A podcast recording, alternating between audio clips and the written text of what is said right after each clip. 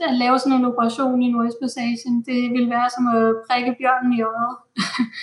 altså en, en provokation for Rusland.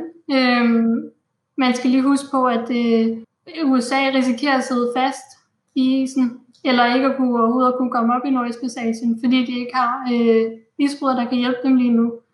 Øh, og hvis det sker, så skal de jo nok have hjælp af russerne, øh, russiske isbrydere, og så er det ligesom øh, lidt kontraproduktivt at forsøge at vise, at man har freedom of navigation, hvis man så sidder fast i isen og har brug for russisk hjælp til at komme fri.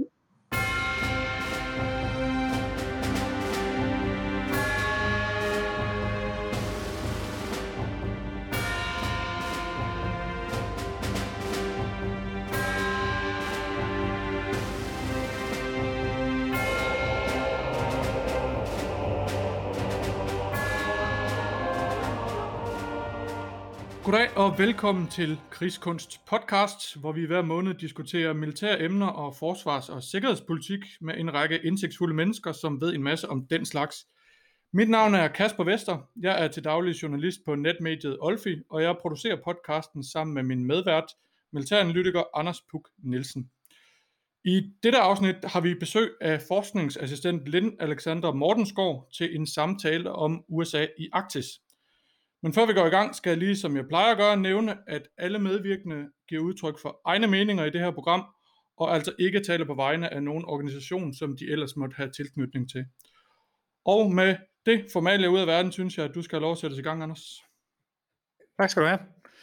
I lang tid så var det som om USA øh, ligesom havde glemt, at der var noget, der hed Arktis. Det var ikke noget, der fik specielt meget opmærksomhed fra øh, amerikansk side.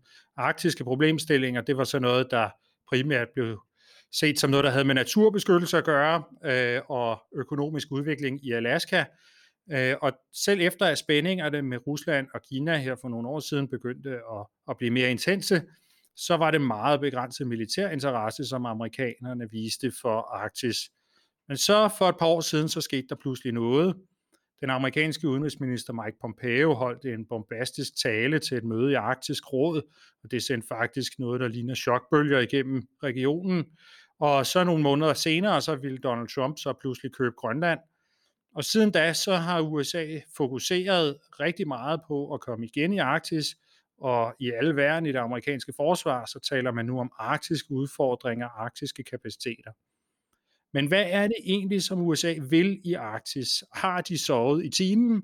Og hvad betyder det for os, at amerikanerne pludselig har fået øje på det høje nord? Det er nogle af de spørgsmål, som vi skal diskutere i den her episode af Krigskunst podcast. Og til at gøre os klogere på det spørgsmål, så har vi som Kasper sagde besøg af Line Alexandra Mortenskov, som er forskningsassistent ved Center for Militære Studier, og det ligger på Institut for Statskundskab ved Københavns Universitet. Og hun er, er ved at færdiggøre et forskningsprojekt om lige netop USA i Arktis. Og så derfor må hun være den helt rigtige at spørge til, hvad det er, som amerikanerne egentlig har gang i. Line Alexander Mortensgaard, velkommen til. Tak, og tak for invitationen. Øh, jamen, velkommen. Jeg tænker på, kan du ikke starte med at fortælle, hvad, hvad er det egentlig, uh, I studerer uh, derinde på, på CMS om USA i Arktis? Øhm, helt konkret så øh, har jeg arbejdet på en øh, rapport med seniorforsker og vicecenterleder Christian Søby Christensen øh, Øh, siden marts 2020. Så vi har, øh, vi har siddet der med ruderne dybt begravet i kongreshøringer og amerikanske medier øh, og strategier og alle mulige andre steder, hvor vi har kunne finde ud af, hvad det er, øh, USA øh, vil i Arktis, og hvad, hvordan de kigger på, på den arktiske region med forsvars- og sikkerhedspolitiske briller på. Øhm, og så har vi også interviewet nogle danske Arktis-eksperter og nogle amerikanske Arktis-eksperter, for ligesom at finde ud af, hvad, hvad øhm, består den her forandring i, og hvad er det, der har gjort, at øh, USA nu kigger på Arktis med nogle lidt andre øjne, end de tidligere har gjort. Ja, det er så måske det, det oplagte øh, opfølgende spørgsmål, fordi hvad er det, der er USA's interesse og strategi i Arktis, og hvorfor kom det her skift øh, lige præcis på det tidspunkt, det gjorde? Jeg tror, man skal, man skal måske holde interesserne lidt separat fra øh, strategien eller strategierne, fordi der er virkelig kommet mange øh, strategier de sidste par år. Øh, det vi sådan overordnet identificerer er, øh, nyt. Øh, det er selvfølgelig USA's øh, udpegelse, egen udpegelse af Kina og Rusland som strategiske konkurrenter. Øhm, og det, det sker i 2017 i øhm, deres nationale sikkerhedsstrategi. Øhm, og det kan man i, i vores rapport, der er det ligesom gennemgående for de interesser og, og trusselsopfattelser, øhm, som vi ser, at USA har i Arktis. Øhm, det handler øh, hele tiden om, øh, hvad gør Kina og hvad gør Rusland i relation til Arktis. Øhm, sådan mere specifikt, øhm, så, øh, så ser vi øh, tre øh, forskellige interesser og trusler, øh, som, som USA ligesom identificerer i relation til Arktis. Øhm, dels ser vi sådan en, øh, en, en interesse, som man kan sige handler om Arktis, øh, og den er måske ikke sådan super ny. Øh, det handler om ressourcer og søruter, øh, og øh, USA's rettigheder i den forbindelse. Øh, og i relation til de andre arktiske stater, især øhm, Rusland. Så det er sådan en, hvad kan man sige, sådan en, hvordan deler vi den arktiske kage op, øh, hvis man skal sige det lidt groft. Øh, og den, den interesse er jo ikke øh, som sådan ny, altså det er jo nogle af de ting, som man har diskuteret i flere år i øh, Arktisk Råd og i andre fora. Øh, så ser vi sådan en mere forsvarsrelateret øh, interesse, øh, som har øh, fokus på det amerikanske fastland og også amerikanske allierede, øhm, og handler meget om, øhm, hvordan det amerikanske fastland er øh, troet øhm, fra nord. Øhm, og der er det særligt øh, fra to sider, kan man sige. Øhm, dels sådan en, en trussel mod Alaska, øhm, som, som USA selv nok har nogenlunde godt styr på, Øh, de har 100 øh, eller mere end 100 kampfly stationeret i Alaska. Så de, hvad skal man sige, de, de øh, kan hurtigt afvise nogle russiske fly, for eksempel, hvis det skal komme til det fra den side. Så er, der, så er der den anden side, som jo nok er lidt mere interessant med danske øjne, øhm, som, fordi den også handler om, om Grønland og måske også Færøerne. Øhm, og øh, det, der hedder Grønland-Island, øh, UK-gabet, øhm, og det, som, som, vi, som vi ser det, så er det der USA føler sig svagest øhm, i henhold til forsvaret af det amerikanske fastland. Øhm, så det var den anden. Og så den tredje øh, klump interesse, hvis man kan sige det sådan. Øhm, det er jo sådan, det er vores analytiske blik på USA's interesser og trusselsopfattelser, så det er selvfølgelig lidt groft øh, delt op, men, men det er vores analytiske blik på det. Øhm, den sidste, som vi har identificeret, det er øh, øh, nok også den, der er sværest at forklare i virkeligheden. Øhm, det er sådan et amerikansk blik på øhm, Arktis som en øh, scene øh, for stormagtsrivalisering.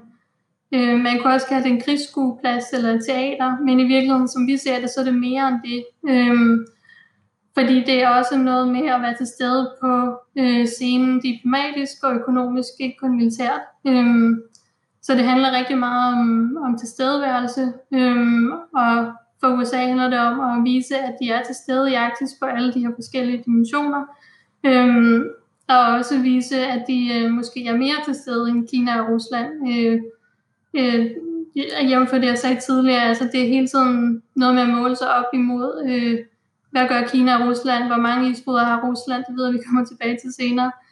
Øhm, så det er hele tiden sådan en lidt reaktiv tilgang, øh, indtil videre i hvert fald, øhm, til, til regionen. Øhm, og det kan man også, nu spurgte jeg også om strategier. Øhm, altså alle de her strategier, der er kommet fra forskellige værn og øh, Pentagon overordnet set, øhm, altså der er virkelig kommet mange, øh, og Pentagon selv har jo øh, en fra 2013, og en i 16, og en i 19. Øh, og hvis man skal se et eller andet gennemgående for dem alle sammen, så er det nok, at det handler rigtig meget om tilstedeværelse. Øhm, og så er det så tilstedeværelse i forskellige øh, formuleringer, i forskellige grad. Øhm, men i hvert fald øh, i, i Pentagons overordnede strategier, der, øh, der er det meget tydeligt, at Kina og Rusland de øh, får mere og mere fokus, og i 2019-strategien er de så blevet til strategiske konkurrenter. Ja, det var noget af det, som nu nævnte Anders øh, i, i sin indledning det her med Mike Pompeo, øh, USA's tidligere udenrigsminister, som i maj 2019 holder en, en øh, temmelig øh, opsigtsvækkende tale, kan man sige, øh, hvor, jeg, hvor, hvor jeg ved, at han nævner noget af det her, særligt måske især Kina.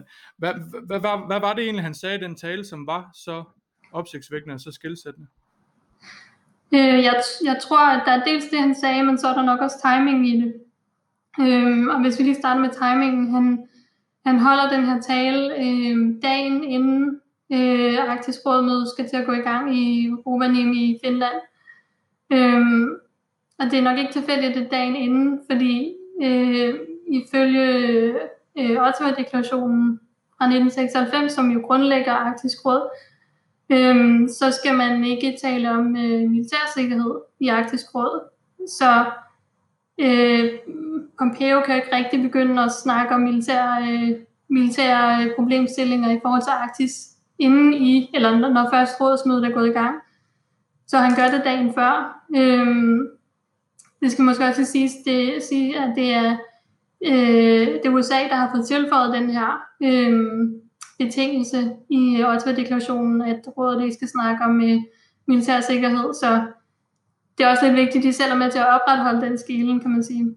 Øhm, så, men, men det, at han gør det dagen før øh, mødet går i gang, det er selvfølgelig også måske en indikation på, at det, det i fremtiden vil blive sværere og sværere at holde de to ting adskilt i virkeligheden.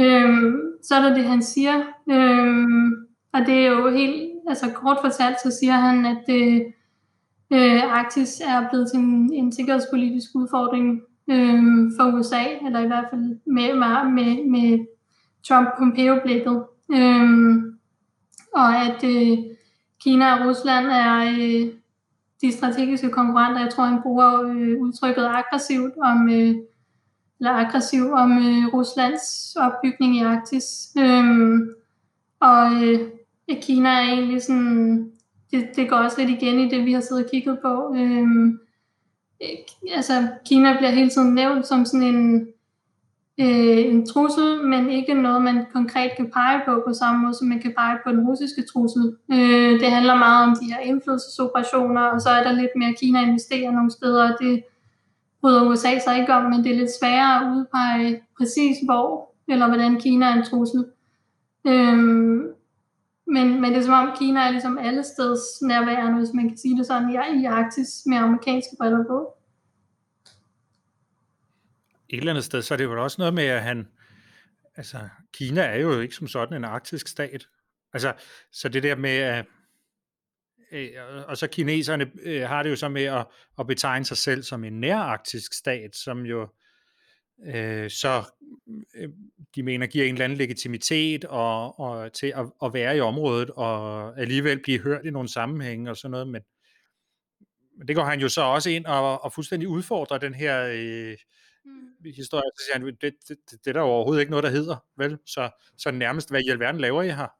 Øh. Jamen, det, det er lidt som om, der foregår sådan en øh, identitetskamp, eller hvad man skal kalde det. Altså, øh, øh, Pompeo siger jo flere gange det her med, at der er arktiske og ikke-arktiske stater, og der er ikke noget midt imellem, eller det udenfor. Øh, det er selvfølgelig også en måde at beskytte, øh, altså det, det er jo, kunne man måske også tænke sig, at Danmark kunne, eller, eller kongeriget Danmark kunne finde på at sige, fordi at det er også en måde at beskytte de otte arktiske stater som de legitime aktører. Øhm, så så øh, det er måske dels det, det handler om. Jeg tror også, det handler om, at USA øh, øh, indad til lidt har brug for at bekræfte for sig selv, at de er en arktisk stat.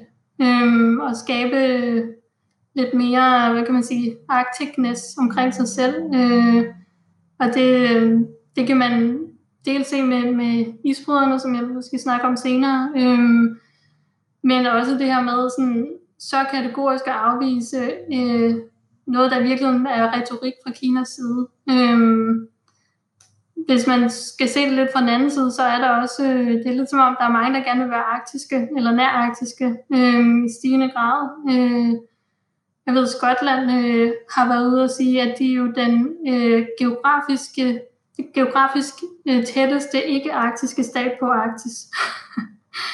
øh, det var også en måde at prøve at legitimere sig selv som, som en, der har et eller andet naturligt samarbejde med arktiske stater. Øh, og jeg ved nu, at Indien er gået i gang med at arbejde på en, øh, en arktisk strategi.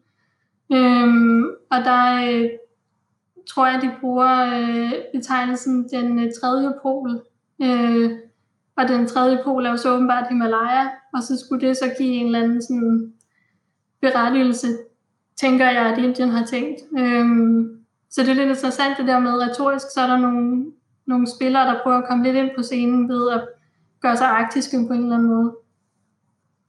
Altså det, er jo, det er jo virkelig ret fascinerende det her med alle de her lande, der, der bejler til at få lov til at være arktiske, og, og du fortæller så, at, at der også i USA er en eller anden opfattelse af Arktis som sådan en øh, stor politisk øh, øh, kampplads, eller, altså, hvor man ligesom prøver at positionere sig, ikke som sådan, fordi man vil noget i Arktis, men bare fordi, at øh, det nogle gange er der, spillebanen er, eller sådan noget. Altså, det, det, det er virkelig noget lidt sjovt. Altså, hvad, hvad, hvad betyder det for... Øh, altså, hvad, hvad gør det ved Arktis, og dem, der bor i Arktis, at resten af verden lige pludselig synes, at de skal derop og, og positionere sig i forhold til hinanden? Øhm, jeg tror måske, dem, der bor i Arktis, de bekymrer sig måske lidt mere for klimaforandringerne, kunne jeg forestille mig. Øhm, men det må da også være lidt øh, voldsomt øh, på en eller anden måde, at man har været næsten lidt ignoreret i mange år. Øh, og så lige pludselig, så, øh, så er det bare åbenbart i Arktis, det skal ske. Øhm, men jeg tror også, der er, altså det er jo ikke kun sådan en øh, iscenesættelse, det er jo også man kan sige, der er også nogle strategiske dynamikker, der gør sig gældende. Altså der er nogle øh, verdenshave eller nogle regioner, der mødes i Arktis. Øhm, og USA ser det jo også som sådan en, en vej ind i, øh, altså både sin egen vej ind, men også øh, konkurrenternes øh, vej ind i øh, både Atlanten, men også øh, Stillehavet. Øhm, plus at vi kan snakke om søruter og så videre. Altså der er nogle, nogle ting, som nogle strategiske elementer, som, som er specielle ved Arktis. Øhm, så der er mange lag i det i virkeligheden. Øhm, men men hvad, hvad de folk, der hele tiden har boet i Arktis, synes om det, det skal vi måske spørge dem om mere end mig.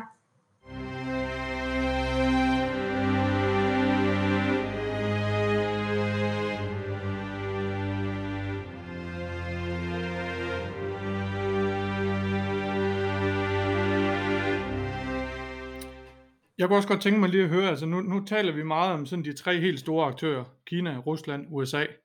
Der er også nogle mindre aktører, og Danmark er jo en af de her aktører.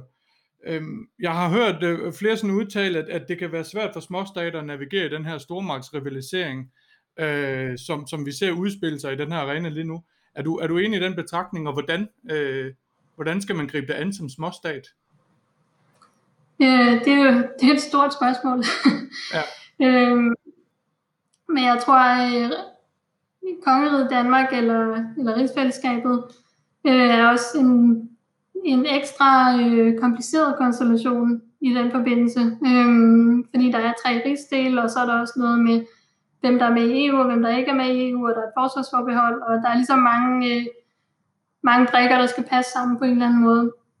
Jeg tror, øh, i forhold til Grønland, så, øh, med amerikanske briller, at hvis man skal, hvis man skal se lidt øh, kynisk på det, så i, i bedste fald er Grønland en, øh, en måde at projektere magt i, i Arktis og Nordatlanten på, øh, og en platform til det.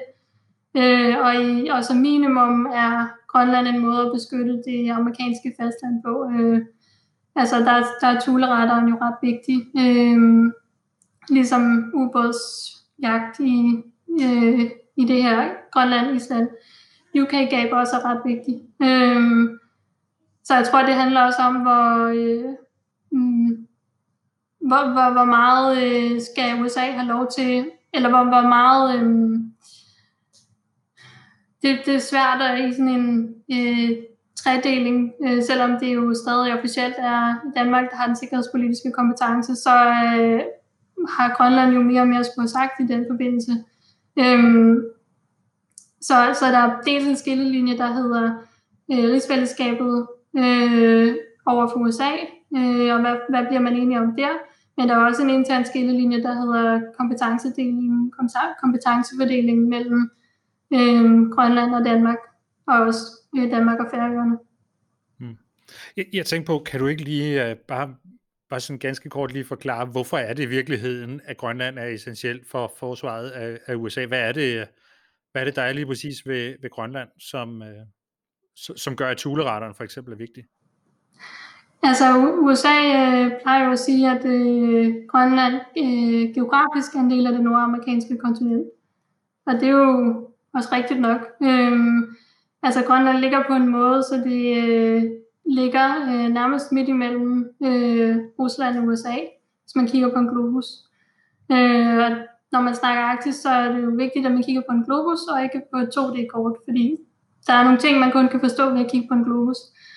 Øhm, så hvis, øh, hvis Rusland har øh, lyst til at flyve nogle kampfly øh, mod USA eller nogle missiler, øh, sende nogle missiler afsted, så øh, ville det være en ret kort vej at gøre det ind over Polen og ind over Grønland.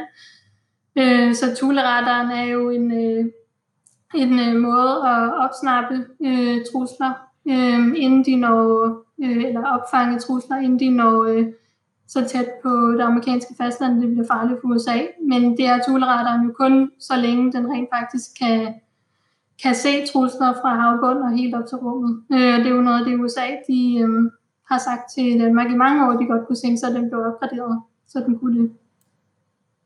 Hmm. I virkeligheden er det jo en ret unik position, hvis man ser på det, at altså, vi er vant til at tænke på, at det er amerikanerne, der ligesom har noget at bidrage med rent sikkerhedsmæssigt. Det er dem, der laver nogle sikkerhedsgarantier i Europa og, og, og, og har noget at, at, at give os. Mm. Øh, men lige, lige, lige præcis i forhold til Grønland, så, så har rigsfællesskabet faktisk noget, som er vigtigt for det amerikanske fastland. Det, det er en... Øh, jeg, jeg ved ikke, det, det Canada er jo på samme måde, kan man sige, med deres placering vigtig, men ellers så er det ret unikt blandt NATO-landene i virkeligheden, at man, man har noget territorie, som amerikanerne i virkeligheden er, er afhængige af. Ja, det, det er jo en dynamik, der i virkeligheden øh, går tilbage til 2. verdenskrig og øh, Kaufmann og så videre. Øhm, og der er også nogle forskere, der tidligere har beskrevet øh, det såkaldte Grønlandskort. Altså at, at øh, Danmark skulle have en øh, øh, særlig forhandlingsposition i, i forhold til USA på grund af Grønland. Øhm, men det er jo også en balancegang, fordi øhm, det er jo, det, man kan også spørge, hvor, hvor meget, øh, hvor meget vil USA tolerere øh, i den forbindelse. Øh, det er måske forståeligt nok, at øh, USA godt kunne tænke sig i det mindste at have noget, noget øh, hvad skal man sige, klart øh, øh, indblik i, hvad for nogle trusler, der er på vej mod deres øh, eget territorium. Det giver jo egentlig god mening. Altså, at det så er kompliceret for rigsfællesskabet, det er jo, det er jo en anden sag, og noget, som, øh, som vi skal diskutere i rigsfællesskabet. Mm, ja, det må vi finde ud af. En af de, øh, en, en, en anden ting, altså i, når man taler om Arktis, så, så kan man tit opleve, at det ligesom bliver alle sammen blandet sammen, og så taler man bare om Arktis, som om det er én ting, men i virkeligheden er Arktis jo et stort område, som, hvor, hvor der er mange forskellige dynamikker de forskellige steder. Øhm, og øh, især i, i en europæisk sammenhæng, der synes jeg tit, jeg oplever, at folk taler forbi hinanden, fordi når vi taler om Arktis, så taler vi om Grønland, men øh, nordmand ved siden af, han taler jo ikke om Grønland, jo, han taler om Nordnorge. Øh, så det her med, at der er, nord, der, der er det bare nogle helt andre ting, der, der er på spil. Øh, noget af det, som vi har set i løbet af de seneste par år, det er, at amerikanerne ligesom er blevet mere og mere øh, øh, udadvendte, kan man sige, i, med, med deres flådebrug i Nordatlanten, og vi har igennem 2020 set nogle ret markante flådeøvelser op i Barentshavet. Øh, hvad, hvad, hvad handler det om? Øh, det, det korte svar er, at det handler om afskrækkelse, afskrækkelse af Rusland.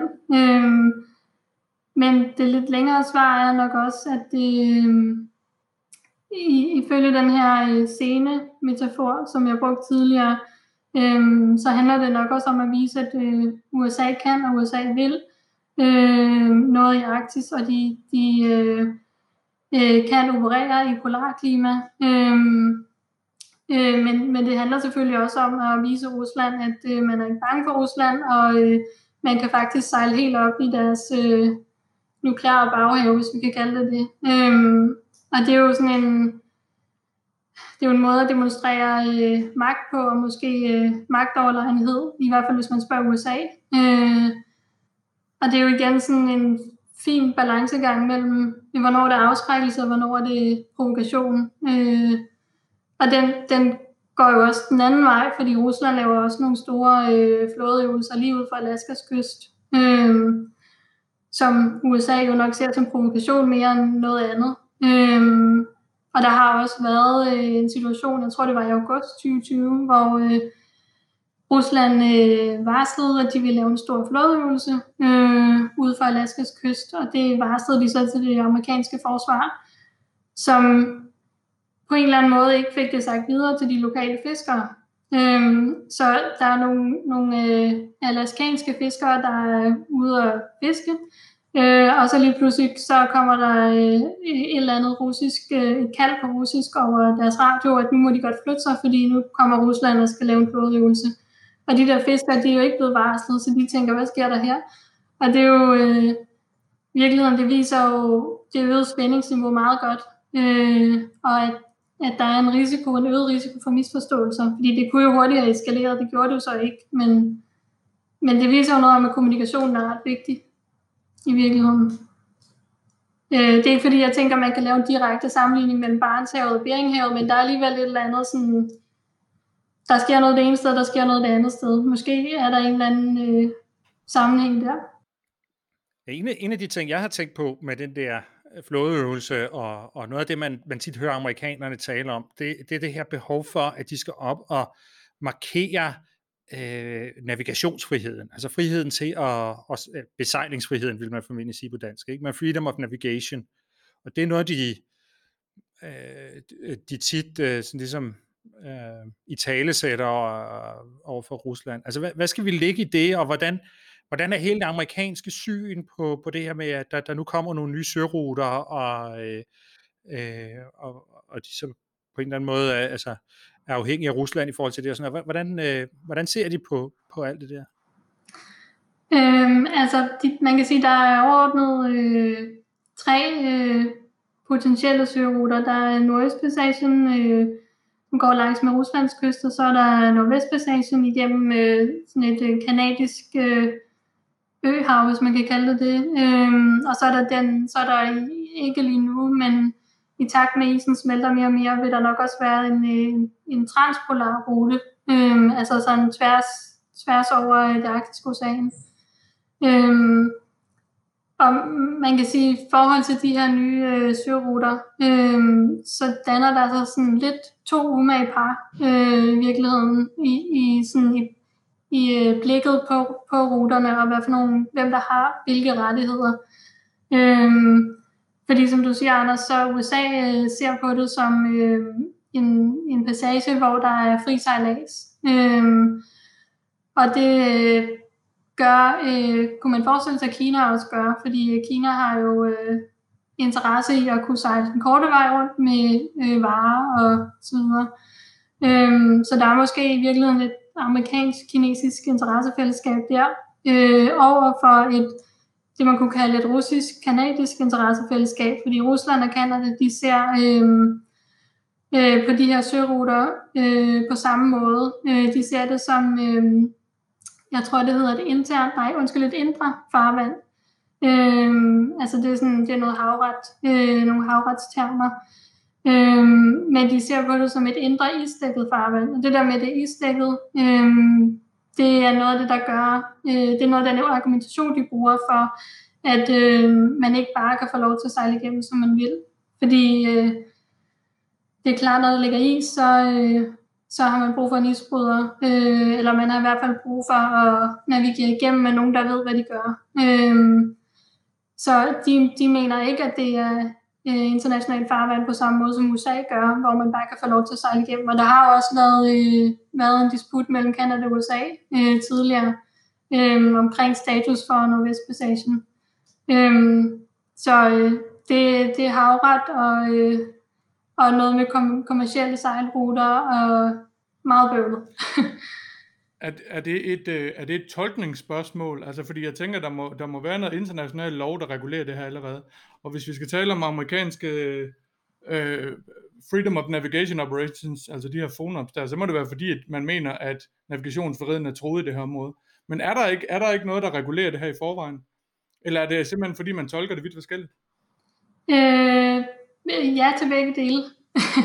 der er Havretskonventionen, som regulerer det, øh, men, øh, men den tolker de så forskelligt, øh, siger jeg uden at være jurist. Men, men øh, altså, der er jo, der er jo fortolkningsfrihed, øh, eller hvad skal man sige, der er, en, øh, der er rum til fortolkning i, øh, i hvert fald øh, som det ser ud lige nu.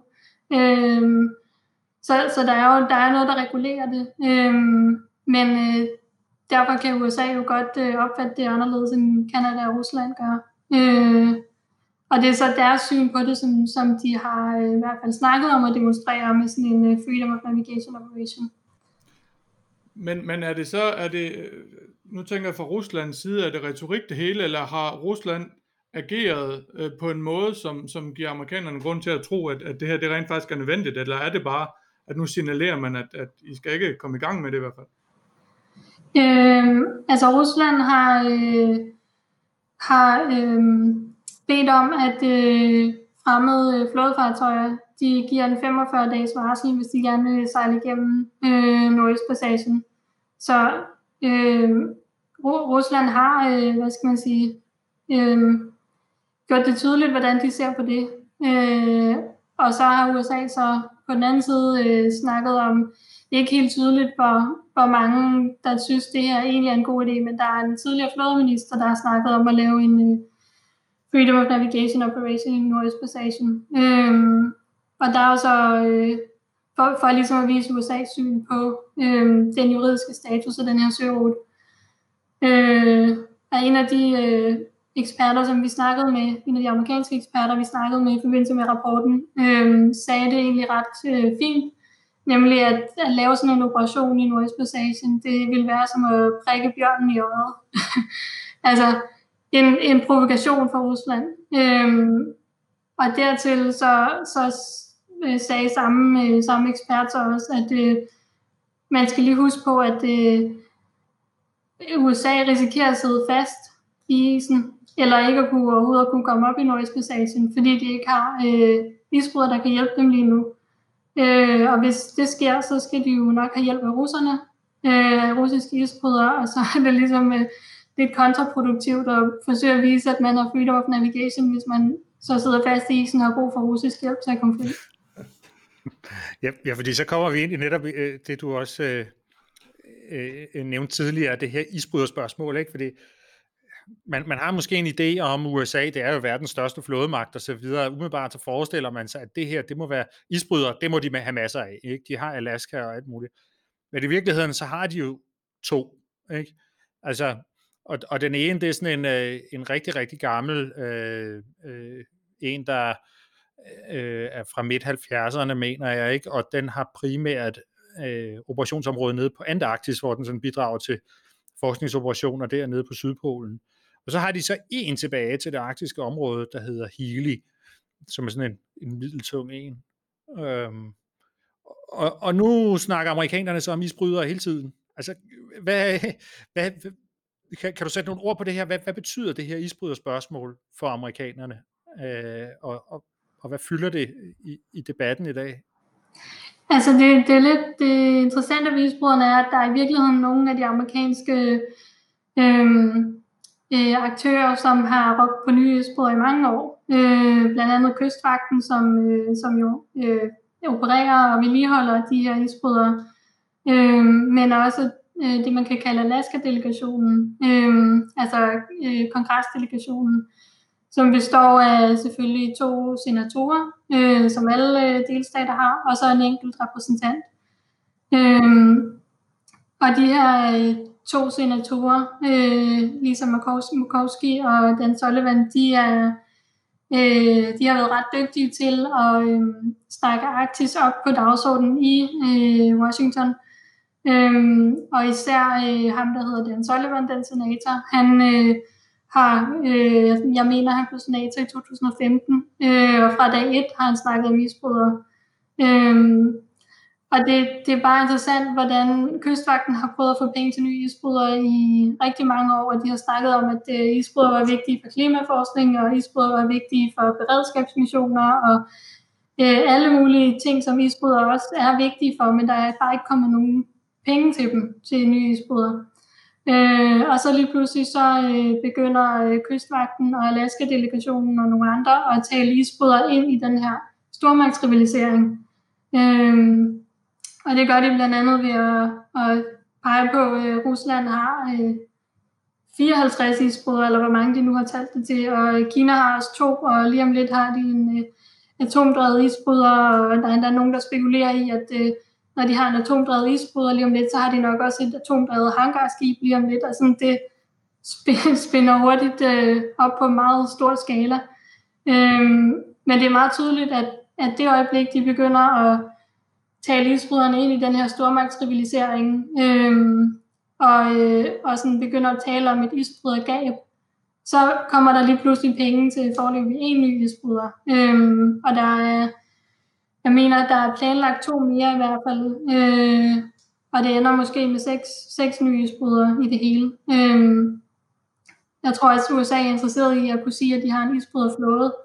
Øhm, så, øh, så, så isbryderne er der ikke kun for at bryde is, de er der også for at vise øh, igen til stedværelse, øh, vise evner i polarklima, øh, og selvfølgelig også, altså hvis, hvis de synes, det er en god idé at lave en Freedom of Navigation Operation, så skal de også bruge en isbryder. Øh, så i virkeligheden, de her isbryder, de har mange øh, praktiske og mere symbolske funktioner. Hmm. Tror du, vi kommer til at se de her Freedom of Navigation operationer på et tidspunkt? Og det, det synes jeg er svært at spå om. Øhm, men øh, altså jeg tror, det er mere, øh, mere usandsynligt i en Biden-kontekst end i en Trump-kontekst. Øh, fordi jeg tænker, at Biden han ligger, øh, han vægter, hvad skal man sige, øh, skældet mellem, hvad der er provokation og hvad der er afskrækkelse, tror jeg, han ligger et andet sted, end, end Trump gør. Øh, og så skal man måske også lige huske, som øh, jeg tror, det var en kanadisk professor, der udtalte på et tidspunkt, at øh, der er vel ikke, i, i virkeligheden ikke noget i vejen for, at hvis USA laver en Freedom of Navigation Operation i Nordøstpassagen, kan Kina så ikke lave det samme i Nordvestpassagen i virkeligheden, hvis de havde lyst til det, og er USA i virkeligheden interesseret i det? Øh, det ved jeg ikke, om de er. Jeg ved, det er en sjov en. Du selv, Anders. Øh, du ved jo også noget om det. Uh, ja, det er, det er et godt spørgsmål, ikke? Om det kommer. Jeg tror, du har ret i det, du siger med, at det nok er, er knap så sandsynligt her i en, med, med en præsident Biden. Fordi han trods alt nok lige har den der et, et andet blik på, om det nu også er nødvendigt at, at provokere sådan. Og så, Nå, så kan jeg jo, formuleret. og så, øh, men, men det er jo rigtigt nok, fordi det er, det er jo sjovt med det her umage par, du taler om, med at, at her der er det faktisk Kanada og Rusland, der er, har en fælles dagsorden over for noget, der måske er USA og Kina. Og, øh, og, og jeg ved da, altså, når jeg har talt med kanadier, så har de tit været bange for, at amerikanerne, de skulle få talt sig ind i et eller andet, hvor at nu er de nødt til at gennemføre en eller anden Freedom of Navigation operation, men de kunne måske ikke lige gøre det i, øh, i Rusland, så ville man pludselig begynde at se det i Kanada, øh, fordi det kunne de jo også gøre. Mm. Øh, så der, der er jo underlige perspektiver i det der lige pludselig, ikke? Som, som kan komme på banen. Altså, de har også øh, formuleret nogle af de øh, øvelser, de har lavet øh, omkring Barentshavet. De, dem har de jo kaldt Freedom of Navigation Operations, øh, øh, eller, eller et eller andet, der lyder lidt som det. Øh, så altså, det er jo, det kan da godt være, det var det, men det var i hvert fald ikke en Freedom of Navigation Operation igennem Nordøstpassagen. Øh, så nu, nu er jeg ikke, jeg har ikke studeret Freedom of Navigation Operations sådan separat, øh, men, øh, men det, ja, det er interessant, om de får malet sig selv op i et hjørne på et tidspunkt, hvor de, som du siger, bliver nødt til at lave en, eller forsøge at lave en. Mm. Men, men nu vi er ved de der diskussioner, og det der med, hvordan ting bliver i talesat og sådan noget, og vi talte om isbrydere, som også går ind og bliver sådan et eller andet, man, man bruger til at hive, hive frem, for øh, i virkeligheden så, så er der, øh, måske noget praktisk værdi at have en isbryder, men det er lige så meget bare fordi, at øh, det er sådan en stormagtsmarkør, det skal man da have, øh, agtigt. Noget andet, jeg har stusset lidt over ved den amerikanske debat, som jeg godt ville kunne tænke mig at spørge ind til, det er det spørgsmålet om klimaforandringer. Altså fordi amerikanerne har jo sådan et lidt ambivalent forhold til det her med klimaforandringer, og øh, indtil for nylig havde de så også en præsident, der ikke rigtig troede på klimaforandringer. Øh, og samtidig så opererer man så rigtig meget op i Arktis, øh, hvor, øh, øh, hvor klimaforandringerne på en eller anden måde er med til at sætte en dagsorden.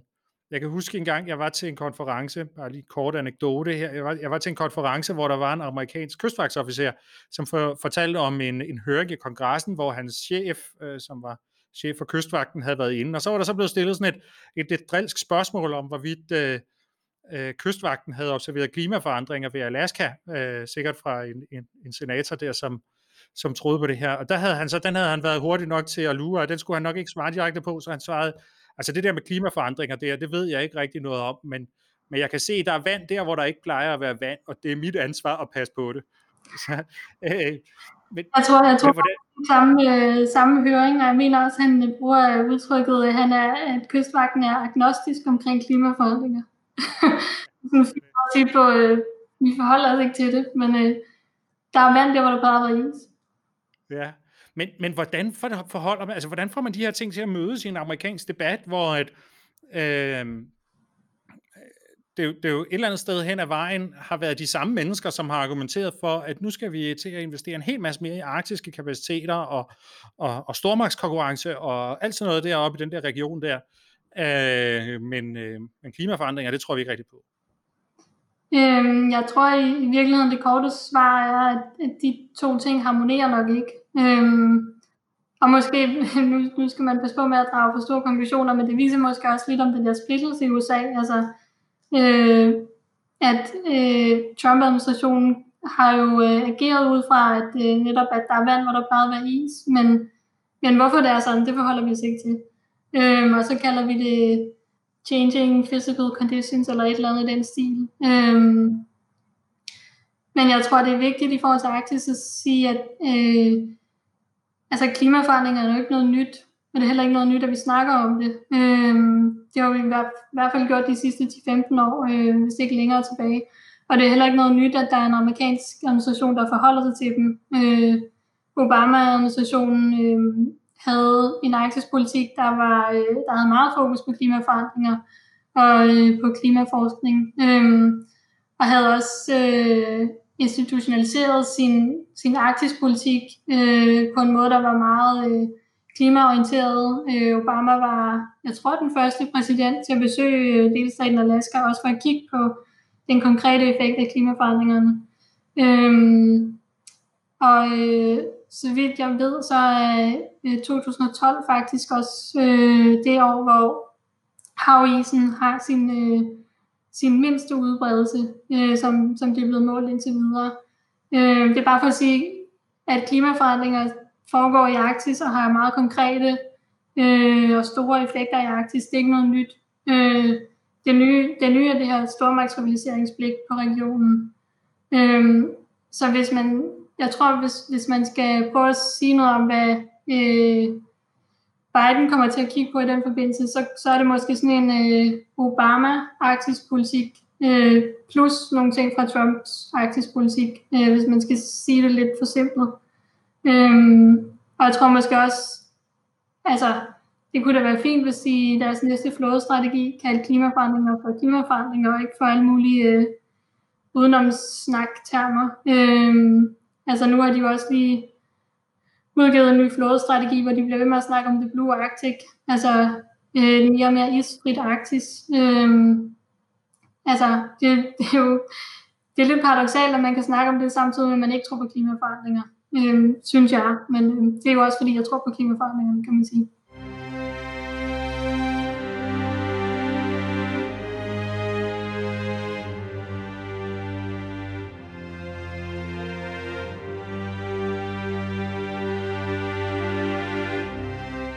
Hvis vi lige, jeg vil godt lige vende tilbage til noget af det, vi snakker om før, ikke fordi jeg bare lige vil korte jeres klimasnak af sådan her, men, men, men nu nævner du selv det her med, at nu der er kommet en ny administration til, og, og øh, der, der bliver også noget ny politik. hvordan, hvordan kommer valget af Biden til, til at, hvad, hvad får det af betydning øh, for, for Danmark og for vores rigsfællesskab? Komplicerer det, eller, eller letter det opgaven som, som en lille aktør i det her store spil? Øh, jeg tror, nogle af de øh, udfordringer, som også har været under Trump, altså hvordan man får Grønlands og Færøernes interesse til at harmonere med Danmarks interesse, det vil, det vil jo stadig være en problematik under Biden, men øhm, han vil jo nok øh, spille lidt mere efter de vedtagende regler, øh, og han er nok også klar over, at man kan ikke købe øer længere, for eksempel. Øh, så, så det vil nok, øh, de der overraskelser, tror jeg måske, øh, vi vil undgå. Øh, men øh, altså, det vi også prøver at sige med rapporten, det er, at der er en, en åbning i, øh, i USA's arktispolitik lige nu. Øh, fordi den øh, under Trump, der, der har den ikke været institutionaliseret øh, på samme måde, som den tidligere har været. Øh, det kan man også se med alle de strategier, der er blevet sendt ud. Altså de, nogle gange har de refereret i sådan hierarkisk til hinanden, men andre gange er det lidt som om, at øh, der ikke er sådan en, nogen, der koordinerer oppefra. Øh, og så tror jeg også, øh, nu, nu er der jo ny administration, og den skal jo lige finde øh, sine ben at stå på, og har måske også nogle andre ting, den lige skal kigge på, enten kigger på Arktis, øh, kunne man forestille sig. Øh, så der er måske også en, en åbning der i forhold til, at, øh, at øh, kongeriget Danmark øh, og øh, Danmark kan øh, dagsordenen sætte sine interesser øh, nu på en måde, som, som vi måske ikke kan om 5-10 år, hvis den her stormagtsrivalisering øh, har først har bidt sig rigtig fast i, i Arktis. Øh, så er der måske ikke så meget plads til, at småstater de, øh, kan blive hørt i virkeligheden. Men jeg tror, altså, det bliver ikke kedeligt at, at følge det her fremover. Øh, både med, med fokus på klimaforandringer og på stormagtsrivalisering. Øh, det skal nok blive spændende. Så vi kommer ikke til at se, at Biden gerne vil købe Grønland, det tror du ikke? Nej, det, det tror jeg godt, vi, øh, jeg vil indgå en vedmål på. er der noget, du, øh, du gerne øh, vil have med her til sidst, inden vi runder af? Øhm, nej, måske bare, øh, nu er det jo ikke et reklameindslag, men hvis man nu godt kunne tænke sig at læse vores rapport, så kan man jo øh, kigge efter den til februar. Det skulle gerne udkomme. Og det er inde på øh, øh Center for Militære Studiers hjemmeside? Ja, nemlig. Jamen, vi sætter et link i, øh, i shownoterne øh, nede under øh, programmet. Det var, hvad vi nåede i den her udsendelse. Line Alexander Mortenskov, tak fordi du ville være med og gøre os klogere på USA i Arktis. Selv tak. Det var spændende. Og hvis du som lytter ikke allerede abonnerer på Krigskunst podcast, så kan du gøre det ved at gå over på krigskunst.dk og finde det link, som passer til din foretrukne podcast afspiller. Vi udkommer cirka en gang om måneden, og hver gang er det med en ny samtale om et aktuelt militært eller sikkerhedspolitisk emne på genhør.